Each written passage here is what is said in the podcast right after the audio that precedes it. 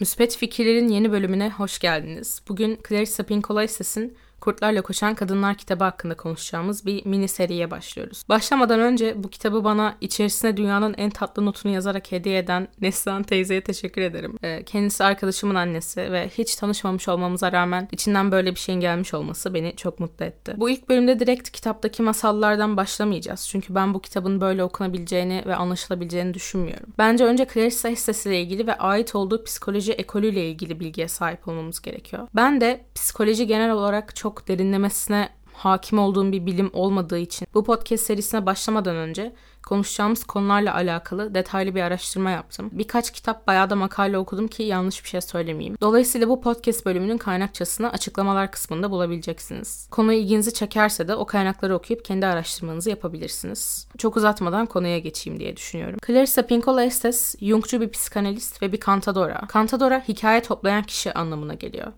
Yani sahaya inip anlatıla gelen çeşitli halk hikayelerini bizzat insanlardan dinleyip düzenleyen ya da aktaran kişi olarak tanımlayabiliriz. Jungian psikoloji hakkında konuştuğumuzda zaten bunu neden yaptığını daha net anlayacağız. Carl Gustav Jung analitik psikolojinin kurucusu olan psikiyatr. Kendisi başlarda Freud'a olan yakınlığı daha sonra onunla oluşan fikir çatışmalarından dolayı ayrılıp kendi psikoloji ekolünü kurmasıyla tanınıyor. Genel anlamıyla Freud'un her şeye cinsel açıdan bakması ve açıklaması, bireyin zihninde barındırdığı her şeyin sadece kendi tecrübeleriyle sınırlı olması olması Jung'a tatmin edici gelmiyordu. Freud'un cinsellikle temellenen düşüncelerinin yetersiz oluşu ve başka alanlara uygulandığında sonuç vermemesi Jung'un Freud düşüncesinden ayrılmasının başlangıcını oluşturdu. Sonrasında analitik psikoloji ekolünü kurdu. Bu ekolde öncelikle Jung, Freud'un cinsel kaynaklı enerji olarak tanımladığı libidoyu ruhsal enerji olarak kabul eder. Bütünsel bir psişik enerji olan libidonun en eski imgelerin göze çarptığı edebi mitlerde ve evrensel sembollerde ifadesinin bulunduğunu belirtir. İnsanlığın psikik mirasını içeren kolektif bilinç dışını benimser ve insanoğlunun büyük ölçüde tarihine bağlı olduğunu kabul eder. Bu arada psikik miras demişken psişeyi de açıklayalım. Psişe, ruhumuzun, zihnimizin tüm parçalarının oluşturduğu bütün bilincin ve bilinç dışının bir bütünü. Jungçu psikolojide ruh kelimesinin dinlerde ya da spiritüel anlatılarda olduğu gibi bedenden ayrı bir varlığı olan ölümden sonra varlığını devam ettiren bir şey anlamında kullanılmadığını, aslında en basit ifadesiyle sadece zihni temsil ettiğini unutmayalım. Bilinç dışı ile ilgili Jung'un en önemli tezi kolektif bir bilinç dışının varlığı. Kişiye özgü algılamaların yer almadığı kolektif bilinç dışı kalıtımsal bir olgu, bütün insanların, hayvanların bile paylaştıkları bir miras, bireysel ruhun temeli olarak tanımlanıyor. Kolektif bilinç dışı aynı zamanda insanların tarih çağlarına, toplumlara, ırklara bakılmaksızın dünyanın kuruluşundan bu yana meydana gelen evrensel durumlara karşı gösterdiği kalıplaşmış davranış biçimlerini içerir. Aklınızda canlanması için hayatımızda hiç yılan görmesek, yılana dair bir fikrimiz olmasa bile yılan gördüğümüzde korkmamız durumunu düşünebilirsiniz. Kolektif bilinç dışı en eski ilkel toplumsal dönemlerin kalıntıları olarak bireylerin belleklerine yansıyabilir ve çağdaş insanın yaşantılarında kalıcı izler bırakabilir. Kolektif bilinç dışı kişinin tarihsel geçmişine, atalarına dayanan, farkında olmadan bugüne kadar taşınan bir takım dürtüleri, korkuları, duyguları ve durumları içine almaktadır. Jung'un bütün insanlığın ortak mirası olarak gördüğü kolektif bilinç dışı, insanoğlunun geçmiş dönem yaşantılarını ve buna dair izlenimleri içermekte, bugüne yansımaları, düşler, masallar ve dini coşkular gibi ritüellerle ortaya çıkarılmaktadır. Jung, kolektif bilinç dışı kavramı isimli yazısında kişisel bilinç dışı ve kolektif bilinç dışı arasındaki farkı şöyle açıklıyor. Kişisel bilinç dışı esas olarak bir zamanlar bilinçli olan ancak unutularak ya da bastırılarak bilinçten kaybolan içeriklerden oluşurken, kolektif bilinçaltının içerikleri hiçbir zaman bilinçli olmamıştır ve dolayısıyla hiçbir zaman bireysel olmamıştır. Varlıklarını yalnızca kalıtsallığa borçludur. Jung kişisel ruhun dışında önsel bir ortaklık yani kolektif bilinç dışı düşüncesinin ilk kez gördüğü bir rüya ile oluştuğunu belirtiyor. Başta bunun ruhun işlevselliğinin daha önceki formlarının izleri olduğunu düşünen Jung, daha sonraları artan deneyimine ve güvenilir bilgiye dayanarak bunların içgüdü formları yani arketipler olduğunu anlamıştır. Arketipler her insanın kolektif bilinç dışında yatan miraslardır.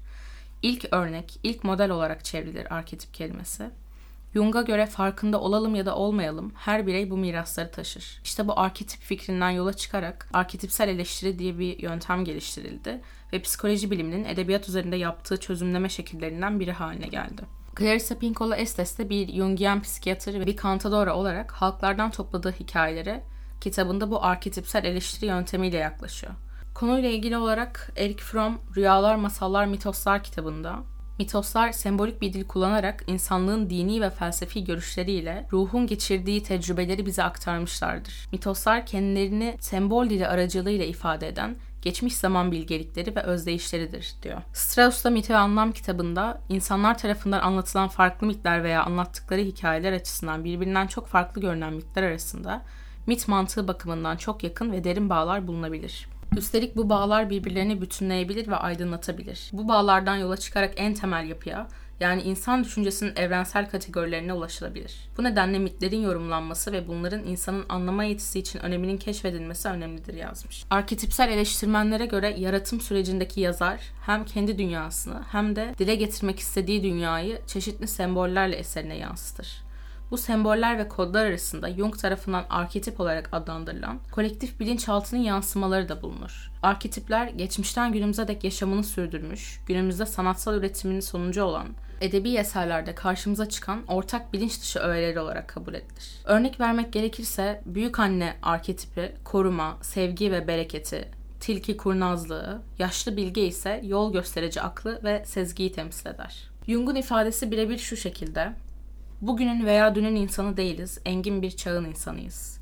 Tanımlamak gerekirse arketipler, bireyin zihninin derinliklerinde kişisel deneyim ve anılara dayanmayan, atalarımızdan miras kalan kalıtımsal, evrensel niteliği olan imgelerdir. Jung, arketip adını bulmadan önce başlangıçtan beri olan imgeler ve kolektif bilincin hakimleri ifadelerini kullanıyordu. Kolektif bilinç dışı kavramı yazısında Jung bütün bunlara örnek vermek amacıyla kendisi bir psikiyatr olarak yaşadığı bir olaydan bahsediyor. 1960'ta uzun yıllardır gözaltında tutulan paranoyak bir şizofrenle ilgili çok ilginç bir olayla karşılaştım.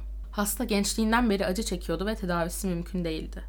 Devlet okulunda eğitim görmüş ve bir büroda memur olarak çalışmıştı. Hiçbir özel yeteneği yoktu ve ben de o zamanlar mitoloji ya da arkeoloji ile ilgili hiçbir şey bilmiyordum.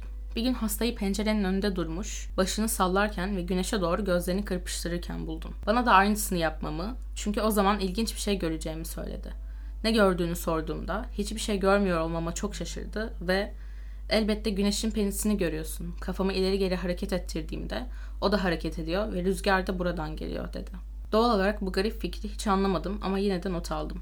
Yaklaşık 4 yıl sonra mitolojik çalışmalarım sırasında Albrecht Dieterich'in ünlü bir dil bilimcinin bu duruma ışık tutan bir kitabına denk geldim. 1910'da yayınlanan bu çalışma Paris'teki Fransa Milli Kütüphanesi'ndeki bir Yunan papirüsünü ele alıyordu. Dieterich metnin bir bölümünde bir Mitraik ayini keşfettiğine inanıyordu.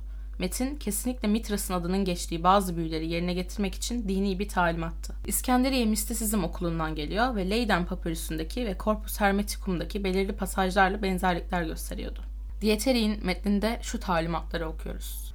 Işınlardan nefes alın, çekebildiğiniz kadar güçlü bir şekilde üç kez içinize çekin ve yükseldiğinizi ve yüksekliğe doğru yürüdüğünüzü hissedeceksiniz ve hava bölgesinin ortasında görüneceksiniz. Görünür tanrıların yolu, tanrı olan güneşin diskinden görünecek.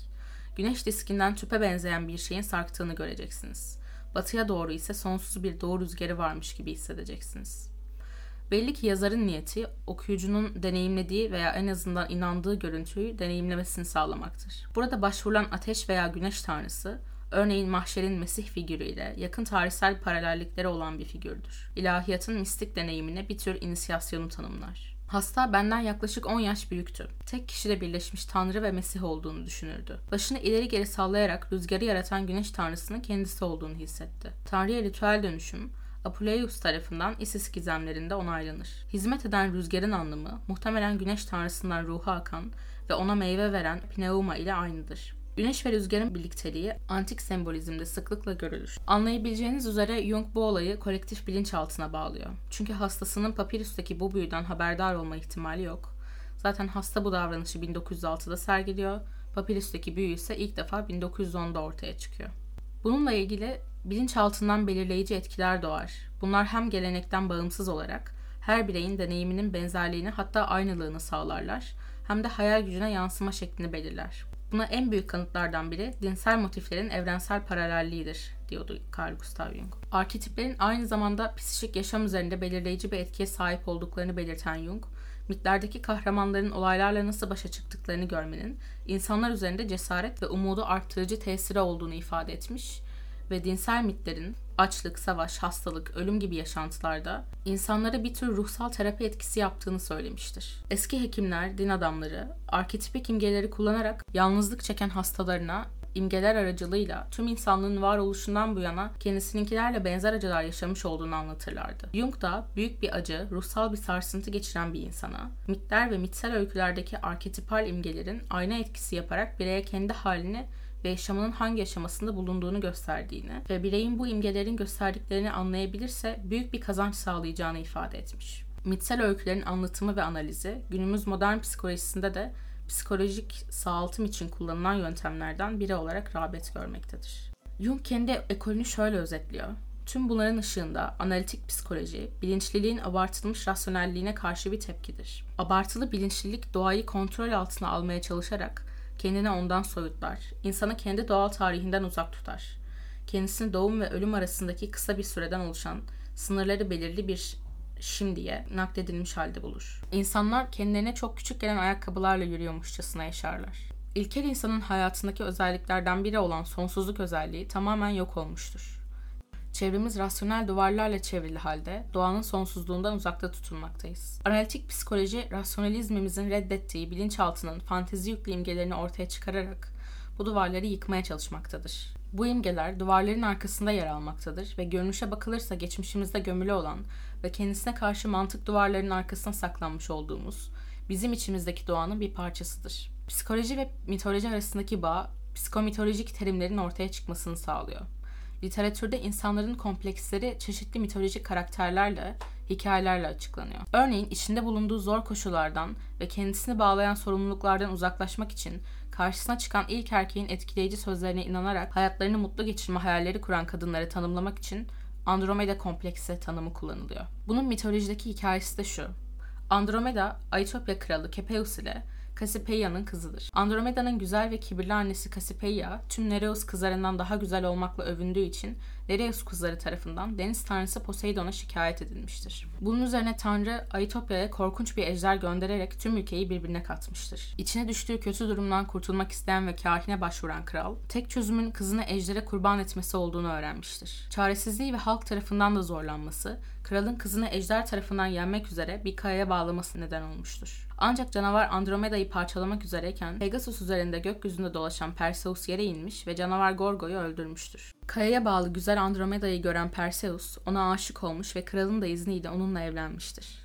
Andromeda ile sözlü olan ve aynı zamanda amcası olan Phineus, adamlarını toplayarak düğün gecesi Perseus'a saldırsa da Gorgon'un kafasını kendilerine doğru tutan Perseus tarafından adamlarıyla birlikte taşa dönüştürülmüştür. Tüm bunların sonucundaysa Andromeda kendisini tüm bağlarından ve güçlerden kurtaran Perseus ile uzun ve mutlu bir ömür geçirmiştir. Bu bağlamda kadınların yetişme tarzlarına ilişkin her şeyin onlara bir başkasının parçası olacaklarının, öğreni dek mutlu evlilikle korunacaklarının, destekleneceklerinin ve dibe vurmaktan kurtulacaklarının altını çizdiğini ifade eden Dowling, Andromeda kompleksine paralel bu durumu bir masal kahramanı, kahramanı olan Cinderella aracılığıyla açıklamaktadır. Kadını, aklını ve yaratıcılığını tam olarak kullanmaktan alıkoyan ve büyük ölçüde bastırılmış tutum ve korkulardan oluşan olgu, Cinderella kompleksi olarak tanımlanabilmektedir. Cinderella gibi günümüz kadını da hala dışarıdan bir şeylerin kendi yaşamını dönüştürmesi beklentisi içindedir. İkinci bir örnek olarak Atreus kompleksini verebilirim.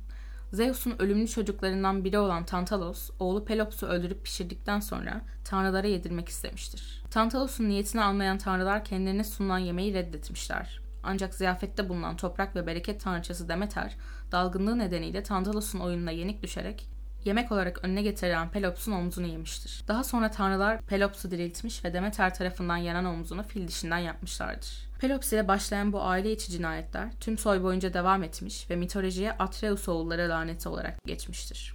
Kelimenin mitolojik kökeninden hareketle bir babanın çocuklarını bilinç dışı olarak öldürme isteği psikoloji literatüründe Atreus kompleksi olarak adlandırılmaktadır. Bu arada bizim artık gerçek olma ihtimali vermediğimiz masalları tanımlamak için kullandığımız mit kelimesi ya da mitos, eski Yunan'da gerçekliğinden kuşku duyulmayan, kutsallığı hissedilen öyküleri tanım karşılayan bir terimdi. Her şeyin bilgisinin mitlerde olduğu düşünülürdü. Dünya ve insan hakkındaki asıl bilgilerin taşıyıcısılardı.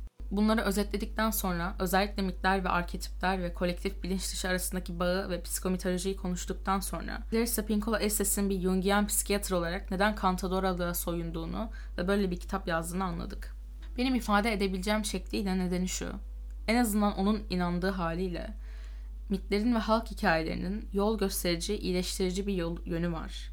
Çünkü bunlar aslında insanlığın ortak bilinç altında kendi deneyimleriyle biriktirdiği dersler. Hepimiz de bu bilinçaltını taşıdığımız için psişemizin erişemediğimiz kısmının bir dışa vurumu aslında. Kurtlarla Koşan Kadınlar kitabında da vahşi kadın arketipine dair öyküler var. Özel olarak kadınların iyileşmesi, özüne dönmesi ya da yolunu bulması gibi şeyler hedeflenmiş. Clarissa Pinkola Estes'e göre kadınların yaşadığı çoğu psikolojik sorunun nedeni psişemizdeki vahşi güçten kopartılmış olmamız. Bunun da bazı belirtilerini sayıyor.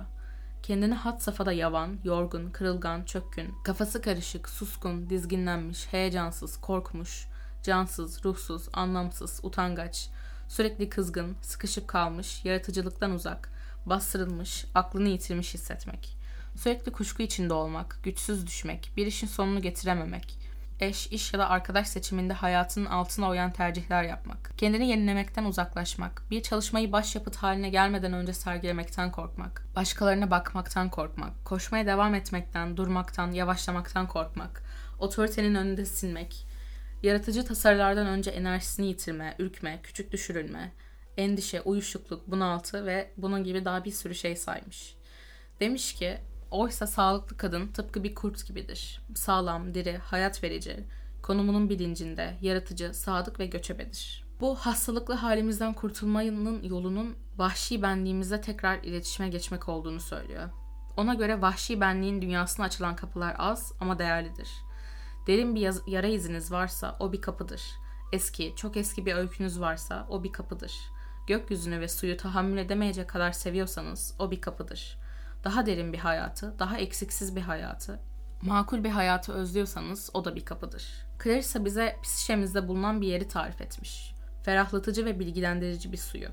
Kitaba göre nehrin altındaki nehir denilen bu yere her kadının girme potansiyeli var. Oraya derin meditasyon, dans, yazı, resim, ibadet, şarkı söyleme, davul çalma, etkin imgelem ya da bilincin yoğun bir şekilde değişmesini gerektiren herhangi bir faaliyet aracılığıyla ulaşılır. Bu psikik duruma gerilirken gösterilmesi gereken özen, her şeyden daha kutsal Ezekiel çarkını görme özlemiyle yanıp tutuşan dört hahamla ilgili kısa ama etkileyici öyküde bulunabilir. Bir gece dört haham bir melek tarafından ziyaret edilmiş. Uyandırılıp yedinci göğün yedinci katındaki yedinci kubbeye götürülmüş. Orada kutsal Ezekiel çarkını seyretmişler. Gökten yeryüzüne inerlerken yolun bir noktasında böylesine bir ihtişama tanık olan hahamlardan biri aklını kaybetmiş. Öldüğü güne kadar ağzından köpükler saçarak dolanıp durmuş. İkinci haham son derece sinikmiş. Ezekiel çarkını sadece düşümde gördüm. O kadar. Aslında bir şey olmadı demiş. Üçüncü haham gördüklerini tekrar tekrar kafasında canlandırmış. Tamamen saplantılı hale gelmiş. Okuyup durmuş, bütün bunların nasıl yapıldığını ve amacının ne olduğunu düşünmekten kendini alamamış. Ve böylece yolundan sapmış ve amacına ihanet etmiş. Bir şair olan dördüncü haham eline bir kağıt kalem alıp pencerenin kenarına oturmuş akşam kumrusuna, beşiğindeki kızına ve yeryüzündeki bütün yıldızlara övgüler yağdırarak şarkı üstüne şarkı yazmış. Geçmiştekinden çok daha iyi bir hayat yaşıyormuş artık. Derin bilinç dışını yaşantılamanın en iyi yolu ne çok fazla büyülenme ne de çok az büyülenmedir. Ne çok fazla huşu ne de çok fazla sinizm hissetmektir. Bu yaşantı cesaret ister, evet ama ihtiyatsızlık değil. Şimdi fazla uzatmadan kitaptaki ilk hikayeye ve yazara göre analizine geçelim. Hikayeyi çok kısa özetleyeceğim. Çözümlemenin de sadece en sevdiğim kısımlarından bahsedeceğim. Çünkü çok uzun bir hikaye olarak yazılmış ve çok uzun bir çözümlemesi yapılmış. Hikaye şöyle. Mavi sakallı bir eleman var. Üç tane kız kardeşe kafayı takıyor. Yavşıyor bunlara. İçlerinden biriyle evlenmek istiyor. Kardeşler bu adama karşı içgüdüsel olarak mesafeli. Sezgileri bu adamdan uzak durmaları gerektiğini söylüyor. Çünkü yani adamın sakalı mavi. Adam da kendini sevdirmek için alıyor bunları ormanda bir gezintiye götürüyor falan. Böyle güzel bir gün geçiriyorlar. Kızlar biraz yumuşuyor adama karşı ama büyük kardeşle ortanca kardeş gene de yok biz almayalım kafasındalar. Hala işkililer. Küçük kız kardeşse adamdan hoşlanmaya başlıyor. Aslında iyi adam. Sakalı da o kadar mavi değil falan diye. Evleniyor bunlar ve adamın şatosunda yaşamaya başlıyorlar. Sonra bir gün mavi sakal karısına gelip diyor ki benim bir işim çıktı. Ben birkaç günlüğüne gideceğim. Bunlar şatodaki bütün anahtar, odaların anahtarları. Kız kardeşlerini de çağır. İstediğin gibi takılın. Yalnız bu en küçük anahtarın açtığı odaya sakın girmeyin. Mavi sakal gidiyor. Kadının kız kardeşleri geliyor. Diyorlar ki evi gezelim. Kadın diyor ki bu küçük anahtarın açtığı odaya girmeyecekmişiz. Ama kız kardeşler böyle deyince tabii ki merak edip odayı bulma oyunu oynuyorlar ve odayı bulup kapısını açınca çığlık çığlığa kalıyorlar. Çünkü içerisi kan gölü ve onlarca paramparça ceset var. Bu arada da bahsettiğimiz küçük anahtar şarıl şarıl kanamaya başlıyor. Kanaması asla geçmeyince Mavi Sakal'ın karısı korkup anahtarı bir dolaba kilitliyor. Mavi Sakal geldiğinde anahtarın kayıp olduğunu ve kadının odaya girdiğini anlıyor. Diyor ki seni öldüreceğim. Kadın da bana çeyrek saat ver dualarımı edeyim diyor. Mavi Sakal kabul ediyor. Tam çeyrek saat bitip de Mavi Sakal kükreyerek seni almaya geliyorum deyip kadını öldürmeye giderken kadının erkek kardeşleri at üstünde dört nala şatoya girip Mavi Sakal'ı kılıçlarla öldürüp kanını ve cesedinden arta kalanları akbabalara bırakıyor. Bu öykü temelde tüm kadınların pisişelerinde bulunan ve onları esir alan o karanlık, doğuştan yok edici olan adam üzerine. Tabii benim anladığım kadarıyla bu illa hayatınızdaki bir adam olmak zorunda değil. Ee, içinde bulunduğunuz kültürün bir parçası ya da başka herhangi bir şey olabilir bu yok edici güç. Mavi Sakal tüm kadınların hayatlarının bir köşesinde gizlenen, orada olan biteni seyredip karşı çıkma fırsatı bekleyen, derinlere çekilmiş bir karmaşayı temsil eder. Erkeklerin psişelerinde de benzer bir karmaşanın olduğunu da söylüyor burada yazar. Mavi Sakal masalında ortaya çıkan sorun şudur. Mavi Sakal, psişenin genç, dişil güçlerinin ışığına izin vermek yerine, içinde büyük bir öfke besler ve psişenin ışıklarını öldürmeyi arzular. Böylesine habis bir oluşumda, bir zamanlar ışıktan daha iyi olmak isteyen ve bundan dolayı da inayetle bağları kopan, tuzağa düşürülmüş biri olduğunu hayal etmek zor değildir. Sürgün edilenin bu olaydan sonra neden bu denli zalim bir biçimde başkalarının ışığının peşinden koştuğunu anlayabiliriz. Eğer kendisi için yeterince ruh toplayabilirse, sonunda karanlığını kaldıracak ve yalnızlığını onarabilecek bir ışık kaynağı oluşturabileceğini umduğunu düşünebiliriz. Bu kısım bana aşırı derecede doğru geldi. Yani gerçek hayatta da kötü insanlar böyledir ya işin derinine indiğiniz zaman hep böyle üzücü bir hikaye çıkar altından. İşte dışarıya karşı en kabadayı, en macho, en kro olan insanlar aslında kendi içinde en sorun yaşayan, en yalnız böyle ezik büzük tiplerdir. Burada da anlatıldığı gibi kendi karanlıklarından kurtulmak umuduyla başkalarının ışıklarını çalarlar. Bir sonraki bahsedeceğimiz kısım hikayedeki anahtarla ilgili. Yazara göre tüm kadınların aslında bilip de bilmediklerini sandıkları sırların kapısını bu anahtar açar. Anahtar psişenin en derin, en karanlık sırlarını, bizim örneğimizde kadının potansiyelini düşüncesiz, düşüncesizce yıkıma götüren şeyi bilme izini temsil eder. Bu kısmın devamında özetle şu anlatılıyor. Kadınlar aslında kendilerini korumak için bilmeleri gereken şeyi çok iyi biliyorlar. Hikayedeki küçük kardeş mavi sakalın problemli olduğunu içten içe biliyordu. Ama bazı kadınlar huzur, zevk, haz, statü, güvenlik, aşk, macera, cinsellik gibi birçok farklı sebepten kolayca kandırılabiliyor ve bu bilgiyi bilincin dışına itiyor. Ki böyle kadınlara da saf dil deniliyor kitapta. Saf dil kadın olmaktan kurtulmayı, e, anahtar soruları sormayı ve bilincimizden ittiğimiz bilgilere ulaşmayı öğütlüyor. O soruyu yani anahtarı sokup kapıyı açtığımızda da psişemizin en ücra köşelerindeki katliamla karşılaştığımızı, çoğu zaman en önemli düş, hedef ve umutlarımızın azar azar öldürülmesine izin verdiğimizi gördüğümüzü söylüyor. Yani umutlarımızın herhangi bir sebeple suya düşürüldüğünü gördüğümüzde aslında doğal yok edici iş başındaymış ve yöntemli bir şekilde en çok değer verdiğimiz arzu, ilgi ve özlemlerimizi tahrip etmekteymiş. Devamında da şu şekilde yazmış.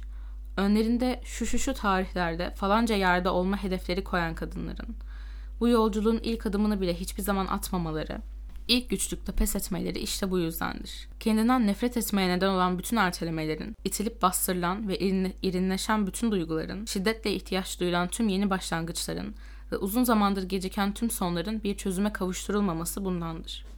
Yok, edici, yok edicinin pusula bekleyip iş gördüğü her yerde her şey yoldan çıkar, yerle bir edilir ve boynu uçurulur. Bu kadınların pisi şeylerindeki güçlü bir arketipsel süreçtir. Kadının anlayışı yeterince kesindir. Gerçi ilk başta psişenin doğal yok edicisiyle evlenmeyi kabul edip psişede kaybolduğu bir dönem geçirse de sonunda iradesini kullanır. Çünkü artık işin aslını iyice anlayabilecek, muhakemesini yapabilecek ve sorunu çözmek için eyleme geçebilecek bilgeliktedir. Tabii bunu bir sonraki adım izler. Henüz çok zor olsa da bu adım insanın kendindeki bütün yıkıma ve ölülüğe rağmen gördüklerine dayanabilmesidir. Yani doğru soru doğru soruları sorarak anahtarla kapıyı açtığımızda yüzleşeceğimiz gerçeklere dayanmaktan bahsediyor. Peki masaldaki erkek kardeşler neyi temsil ediyor? Psişe'nin daha saldırgan itici güçlerini.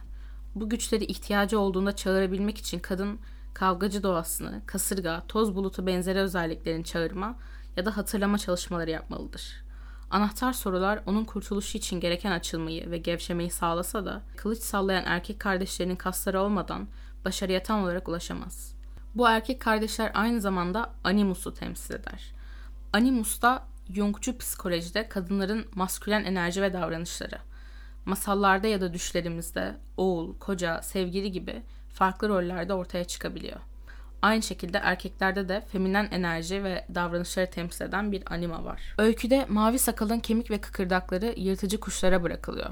Bu yok edicinin dönüşümüne dair bize güçlü bir öngörü kazandırır. Yok ediciyi avutmayı reddettiğimizde gücünün posası, posası çıkar ve biz olmadan hareket edemez. Yok edicinin psişik enerjisi teslim alındığında başka bazı amaçlar için biçimlendirilebilir.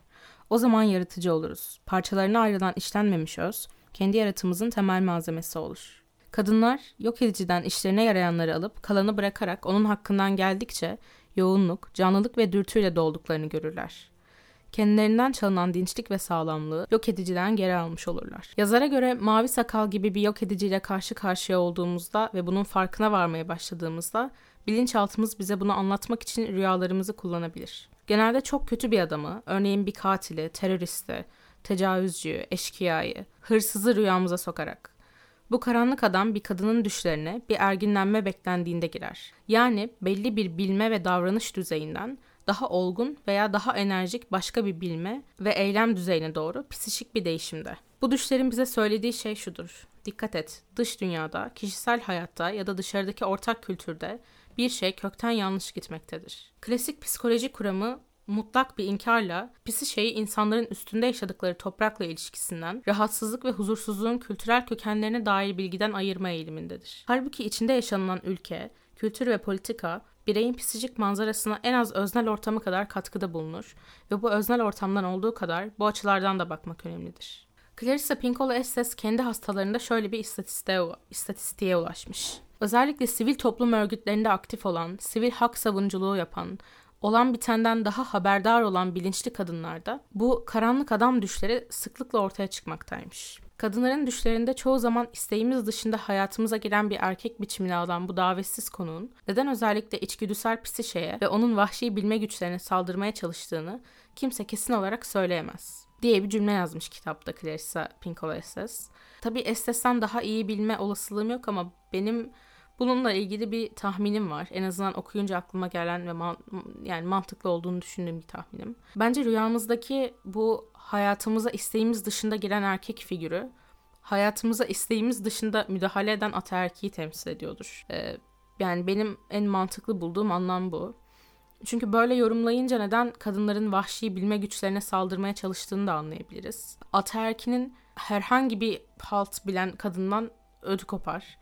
Ee, işte çünkü kadın öğrenirse çocuğuna da öğretir gibi salak bir klişeye girmeyeceğim. Hiç de sevmiyorum bu sözü. Yani progresiflik ayağına söylenen sözde bile çocuğu bir tek kadın eğitiyor. Gene baba ortada yok. Neyse zaten onu demeyecektim. Şunu diyecektim. Kadın saf olmazsa toplumun yarısını hiçbir efor sarf etmeden kendi şahsi isteklerine göre ya da dini inançlarına göre kontrol etme şansı ataerkinin elinden alınıyor. Ee, ya da kendi siyasi ajandasına göre. İstediği gibi davranabileceği, hayatını kısıtlayabileceği kadın elinden alınıyor. Aptalın önde gideni olmasına rağmen sadece erkek olduğu için ona verilen patron patronluk rolü, evin reisliği rolü elinden alınıyor. Şiddet uygulama hakkı elinden alınıyor. Cinsel objesi, mutfak robotu artık her ne olarak görüyorsa kadınları elinden alınıyor. Ortaya bir birey çıkıyor ve ataerkinin birey olmuş kadını yapabileceği hiçbir şey yok. Yazarın bu masaldan çıkarmamızı istediği ders şu.